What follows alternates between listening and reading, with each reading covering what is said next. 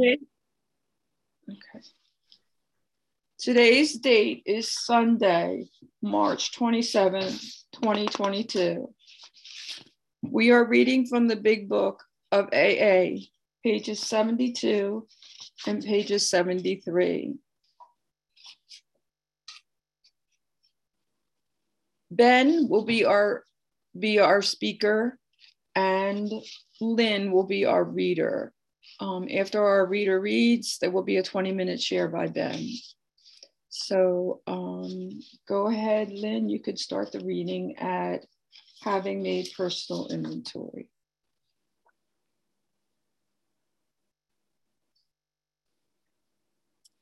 You may need to unmute, Lynn. So I do. So I do. Thank you. Lynn, compulsive eater and food addict, recovered living in New Jersey. Having made our personal inventory, what shall we do about it? We have been trying to get a new attitude in the relationship with our Creator and to discover the obstacles in our path. We have admitted certain defects. We have ascertained in a rough way what the trouble is. We have put our finger on the weak items in our personal inventory. Now these are about to be cast out. This requires action on our part, which, when completed, will mean that we have admitted to God, to ourselves, and to another human being the exact nature of our defects. This brings us to the fifth step in the program of recovery mentioned in the preceding chapter.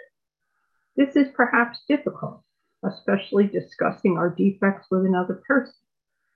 We think we have done well enough in admitting these things to ourselves. There is doubt about that. In actual practice, we usually find a solitary self appraisal insufficient. Many of us thought it necessary to go much further. We will be more reconciled to discussing ourselves with another person when we see good reasons why we should do so.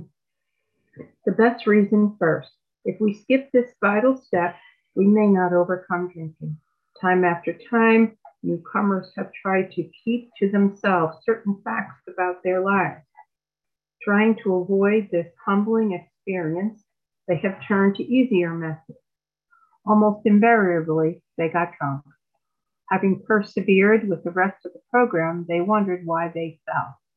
We think the reason is that they never completed their house cleaning. They took inventory all right, but hung on to some of the worst items in stock. They only thought they had lost their egoism and fear. They only thought, excuse me, they had humbled themselves, but they had not learned enough of humility, fearlessness, and honesty in the sense we find it necessary until they told someone else all their life stories. More than most people, the alcoholic leads a double life. He is very much the actor. To the outer world, he presents his stage character. This is the one he likes his fellows to see. He wants to enjoy a certain reputation, but knows in his heart he doesn't deserve it. The inconsistency is made worse by the things he does on his freeze. Coming to his senses, he is revolted at certain episodes he vaguely remembers. These memories are a nightmare. He trembles to think someone might have observed him. As fast as he can, he pushes these memories far inside himself. He hopes they will never see the light of day. He is under constant fear and tension. That makes for more drinking. Psychologists are inclined to agree with us. We have spent thousands of dollars for examination. We know but few instances where we have given these doctors a fair break. We have seldom told them the, tr- the whole truth, nor have we followed their advice. Unwilling to be honest with these sympathetic men, we were honest with no one else. Small wonder many in the medical profession have a very low opinion of alcoholics and their chance for recovery. Thank you so much for reading. Now I'd like to introduce our speaker. Our speaker today is Ben, and I'm very excited to hear what he has to say to illuminate and share on these pages that we have just read. So Ben, the floor is yours. Thank you for sharing. Good morning, everyone. My name is Ben L. I am from Morristown, New Jersey, and this is as close to a home group in OA that I have. This is where I first uh, went to uh, OA, um, studying the big book. Kim handed me the big book that's right in front of me um, a few years ago, probably about three years ago. Um, and thanks to uh, my first sponsor, it's heavily uh, annotated. Um, and I'm a little overwhelmed. You know, it's it's not just. It would be easy just to tell my story, but the the, pur- the purpose of, of being here this morning and speaking is to do service and to to talk about our reading and it, so and i will do that but at the same time i think it's important for me that i share a little bit about myself and my recovery uh, in oa uh, so i may jump back up and forth a little bit with the reading and with uh, telling you about me uh, and if it gets a little jumbled, I apologize in advance. Um, I did uh, spend most of yesterday creating a nice six page uh, single spaced presentation because that's just the lawyer in me. And I thought I better be prepared. And, uh, and when I read it again last night, I said, you know what? You sound like you're giving a speech. So forget about it. And, uh, you know, I just, you know, this is going to come out more. This is this is the actor without any lines because I've spent most of my life uh, as an attorney presenting the stage character. So I'm going to do my best to present to you, Ben. Um, I'll start at the end about the psychologist. You know, I, I uh, I'd say about four or five years ago, I was seeing a psychologist, uh, and among other things, we spent a lot of time talking about my food uh, my compulsive eating, and my inability to do anything about it. And at some point, I said to him, "You know, food is is my best friend. It's my source of comfort. It's been my lifelong friend my entire life." And he looked at me kind of funny because, you know, he didn't he didn't understand it like the people on this on the Zoom uh, meeting understand it, but it, it's a fact that, that from my earliest memory, food was there for me. And uh, I was a I was a fat kid, and um, by that, you know, I went to the Husky department. I uh, somebody once shared that the uh, one of their worst memories growing up was getting weighed at school, and that was absolutely me. I was in a small elementary school, and each year, um, the classes you, you know you would line up and you would get weighed by the school nurse. And uh, people could see how much everybody weighed in the line. And I dreaded those days. I can't, you know, to this day, talk about getting scarred emotionally, that the idea of getting weighed um, at ages seven, eight, nine uh, kind of stuck with me. Um, and as a, as a, as a, a husky, chubby uh, overweight fat kid. I think in those days we just called them fat. We didn't have other names for them. Uh, you know, it was not getting picked in the beginning of games, usually getting picked towards the end, sometimes last. Um, it was it was the kind of life that drove me to isolation and the comfort of food because when I was by myself, I was the youngest and spent a lot of time at home. My both parents worked, and uh, I got great comfort out of watching old movies and eating peanut butter and jelly on Ritz crackers. I mean, those those are some of my some of my um, most pronounced memories. And I knew I was different as a kid because my parents brought home four I, I told this story before but it really is telling for for my life my parents uh, brought home four Tastykakes. You know, Tastykakes are little package cakes uh, in our region each week from the grocery store. And I had an older brother who did not suffer from compulsive eating, and they would get the two chocolate Kandy Kake packages, which I loved, each week. And then they'd get my brother's two packages of butterscotch Krimpets, and there's three in each package. And I would always eat my two chocolate Kandy Kake packages the first day. I just, I liked them and I just ate them right away. And my brother would nurse his six butterscotch Krimpets in the two packages throughout the entire week. I mean, he actually ate one a day. And I couldn't understand it. And it was so hard for me not to eat his packet, you know, his butterscotch Krimpets. And sometimes I didn't, I, I, I couldn't help myself and I did. But that is kind of that that is me and my compulsive eating in a in a nutshell. I needed it all of it. I needed it at once, uh, and I needed that that sense of ease and comfort. Um, so what happened? So so um, when I was in ninth grade, my mother took me to uh, Weight Watchers, and and uh, Weight Watchers was kind of new. Then it was the '60s, and um, and I lost all this weight. I was the youngest kid in. I was 14, I think, at the time. Lost 60 pounds. You know, I'd come in every week and lose. You know, have weight loss, and people would cheer. And uh, you know, I thought it was just the greatest thing ever. The the the the idea of losing weight, yes, but the applause for losing weight was um, intoxicating and uh, and that weight loss changed my life. I mean, in high school, I suddenly went from the fat kid to a, to somebody who actually had pretty girlfriends and was popular and became a leader in some of the organizations I was involved in. And 10th, 11th grade were were terrific. You know, for many years, I'd look back on it and say those are the greatest years of my life because I was um, a normal weight. I I had I was popular. I had friends, and I and of course that connection meant, you know, weight loss, life is good, and and without more, that was just it.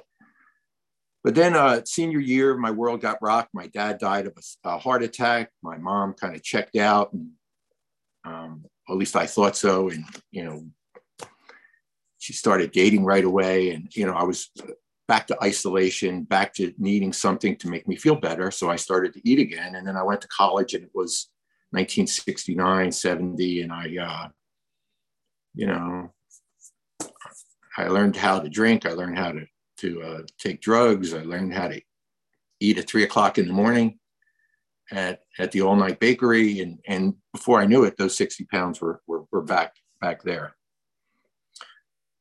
So so I then became, and I'll fast forward to the, you know, the decades, but the, the idea was I would, um,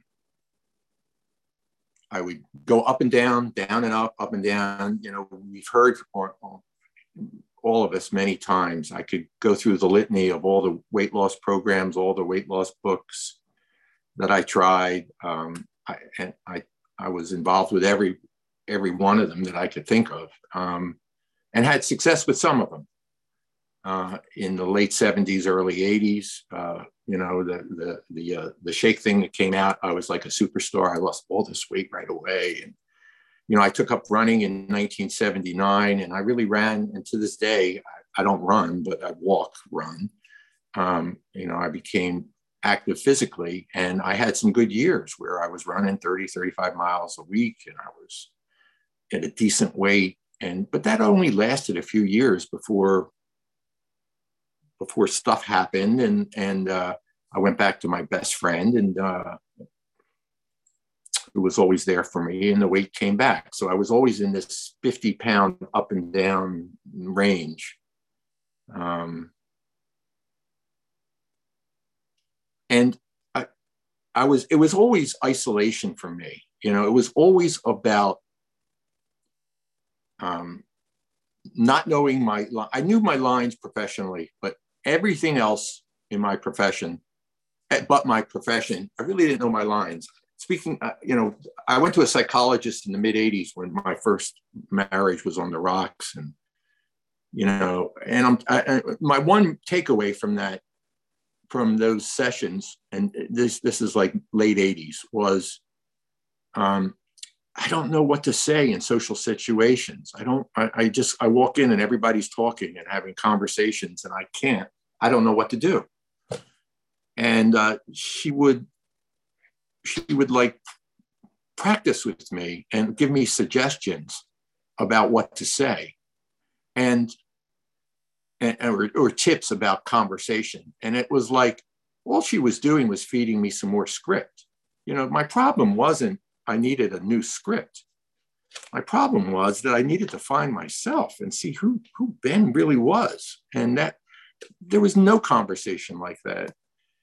So, so fast forward to the, it's 2010 and um, my drinking had gotten progressively worse uh, over the years. And uh, by now I was second marriage and two younger kids and um,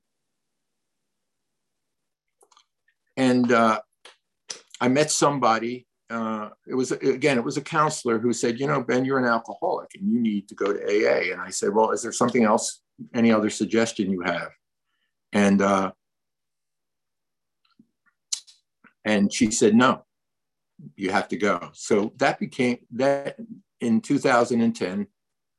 Uh, I started my journey in in um, in sobriety, and it's been almost 12 years, uh, and um, I've never relapsed, and have a you know my my friends are all in the program. You know, I, I know it's not AA, but but the but what's important, the takeaway I wanted to express today was, it didn't stop my relationship with my best friend, food. And when when people say all the time, well, you know, those credits aren't transferable, and there are a lot of people it, on this call, uh, on the Zoom meeting, and and um, and generally uh, in OA, I find that also have struggles with other um, defects, uh, addictions, and as I do, and what I found, and the reason I, I to me, the reason I was, um, I've been able to stay sober and not relapse is because I still had food. I still had my relationship with food all those years. And you know, my my first days of sobriety consisted of every night I would have this huge bowl of frozen yogurt with strawberries, bananas, and lots of granola. And of course, I was getting my sugar fix um, because I was in sugar withdrawal, right? And I'm thinking I'm eating healthy every night because I'm having frozen yogurt, not ice cream. But obviously, that's not what was taking place. I was just substituting one addiction for another. And I was I was surprised at the time, you know, I'm not losing any weight and I've given up all this booze and, you know, all those calories and, and bottles of wine and all. Well, sure, because I was still, I still had my best friend with me. And that best friend stayed with me um, in my years of sobriety. And, in 2015, I, I, I, went to my first OA meeting. I can't tell you what why it was suggested, or maybe I read something and said, well, if, if it worked in, in for, for, alcohol, maybe it can work for food. So I went to uh, some meetings off and on for a couple of years, and it never took for me uh, because I didn't do anything. I just went to meetings. You know, I it, there were like I remember in the summers I would I would like listen to these, you know, the the Harlan tapes and these other tapes. I had all these people in OA who were making suggestions to me, and I write things out and I do all these things that were internal to me. In other words, I was in my isolation thinking I was going to will myself into abstinence. But of course, it didn't happen. And I, uh, in 2020, well, in 2019 or 20, two uh, two fellows in AA told me about uh, Kim's meeting, and I went to that meeting on Sunday and got, as I say, got my big book. Um, and went to those Sunday meetings and and you know and listened, absorbed, but didn't do anything to get abstinent other than go to the meetings and whine about why it wasn't working for me.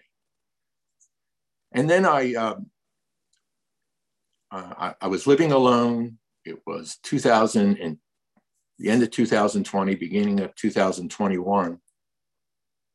For the first time, I was living alone. And you know what? I started to, I discovered that you could have all kinds of food delivered. I had nobody to, to, uh, to watch me. I didn't have to hide in the cupboard. You know, my eating disorder was um, standing in the cupboard when everybody went upstairs at night and eating cookies and chip, potato chips and other things until, you know, until I was sick. Well, not sick, but until I enough was enough. And it was no different than drinking a bottle of wine and, and blacking out at the end of each night. To me, looking back, it's the same thing. You know, it's making trying to make myself feel better.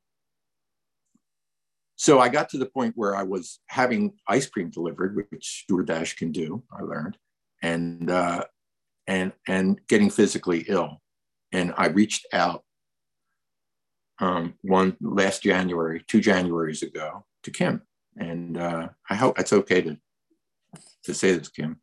And I said, you know, I'm done, Kim. You know, I, I need I need help. I need to I need to I need a sponsor. I need I I, I get it. You have to go through the steps. I, you know, so she gave me a list of all the all the people in recovery that she had helped, and uh, that Sunday, a speaker was on, and, and I, I, liked everything she said. And I called her, and she she um she was gracious enough to become my sponsor, and she took me. We read the book, starting with the preface, page by page, word by word, and um, and that was the beginning of my recovery. With you know, my first day of abstinence was February one, two thousand twenty-one. I've been blessed with two sponsors my first sponsor, as I said, took me through the the, the big book, um, step by step uh, and page by page, rather. And my second sponsor taught me how to pray to God or, or, or helped me connect to God. And I've been blessed with both sponsors. And, and what's happened and I want to somehow bring this back to our reading today. I think I have some a little time left. Is in my recovery. Um, my sponsor, my first sponsor, gave me exercises in my fourth step, and I had pages and pages of fourth step. And remember, I had gone through this twice in AA, but it was nothing like this. There was, it was, you know, it was a completely different experience.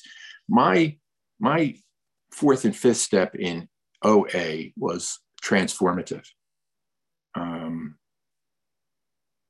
I felt I made an exhausting inventory uh, and did, you know, went through all of the, the things we read the last few weeks in the fourth step. And then I spent over four hours with my sponsor going through my fifth step. And it was the first time I can say, until, you know, but they had not learned enough of humility, fearlessness, and honesty in the sense we find it necessary until they told someone else all of their life story. I felt that I had told all of my life story to my sponsor. I mean, I, I felt I didn't leave anything out, you know, the deep dark stuff, and and and and I know you're, you know, men with men and women with women uh, in AA, and and probably to, to most mostly that's applicable in OA but for whatever reason, you know, God put um, this person in my life, and I was able and felt comfortable enough to share it all, to lay it all out. And and she asked me to sit still for a while after my fifth step for like an hour. But by then it was like 11 o'clock at night, which is really late for me. And I did. And and the truth is, it was unsettling to me it was i felt completely humbled exhausted humbled um, spent basically you know, and and and she said to me at the time that I would be one of those people. She thought I would be one of those people that would get um, more comfort, more uh, peace from doing my eighth and ninth step than the fourth and fifth, just because of the nature of things. And and you know what? She was right. You know, this we're not up to the eighth and ninth step yet, but I, I just want to just as a, an aside. Um, my eighth and ninth step was tra- transformative. It did bring me a measure of peace that I that I you know I have never had as as an adult. Um, and I, I don't know. I, I hope I have a couple two minutes or so. Do I? Somebody let me know. Um, so let me just what's what happened in my life was one I went into action. That's what this is about. Nothing in OA worked for me until I was willing to go into action, to get a sponsor, to go through the steps, and and, and, and but especially the two things that really made a difference in my life was one, I medit- I began meditating in January of 2021 on a daily basis. I meditate, I pray.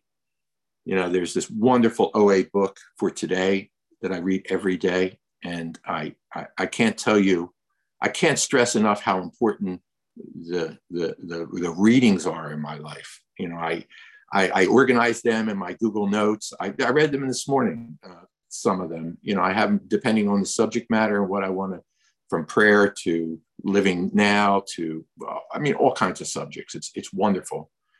And then I pray, you know, but well, first thing I do, the first thing I do every morning is I get down on my knees and thank God. I thank God for, for many things in my life. Um, and I, if you had told me two years ago I was going to get down on my knees every morning and pray to God, I'd say, You're crazy. There's just no way I'm getting down on my knees. So thank you, second sponsor, for that. It is a huge part of my life. I can't imagine starting my day any other way but getting down on my knees and thanking God and asking for his direction each and every day. Um, and I'll close with this. In meditation, you know, I do, as I said, I do it daily. And there's this one meditation. It's called metta meditation, and it's about loving kindness.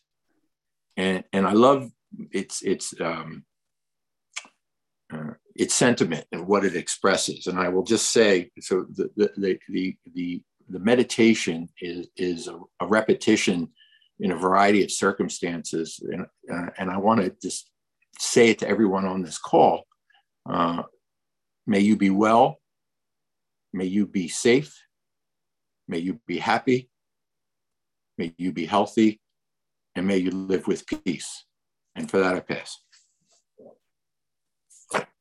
Thank you so much, Ben, for your share.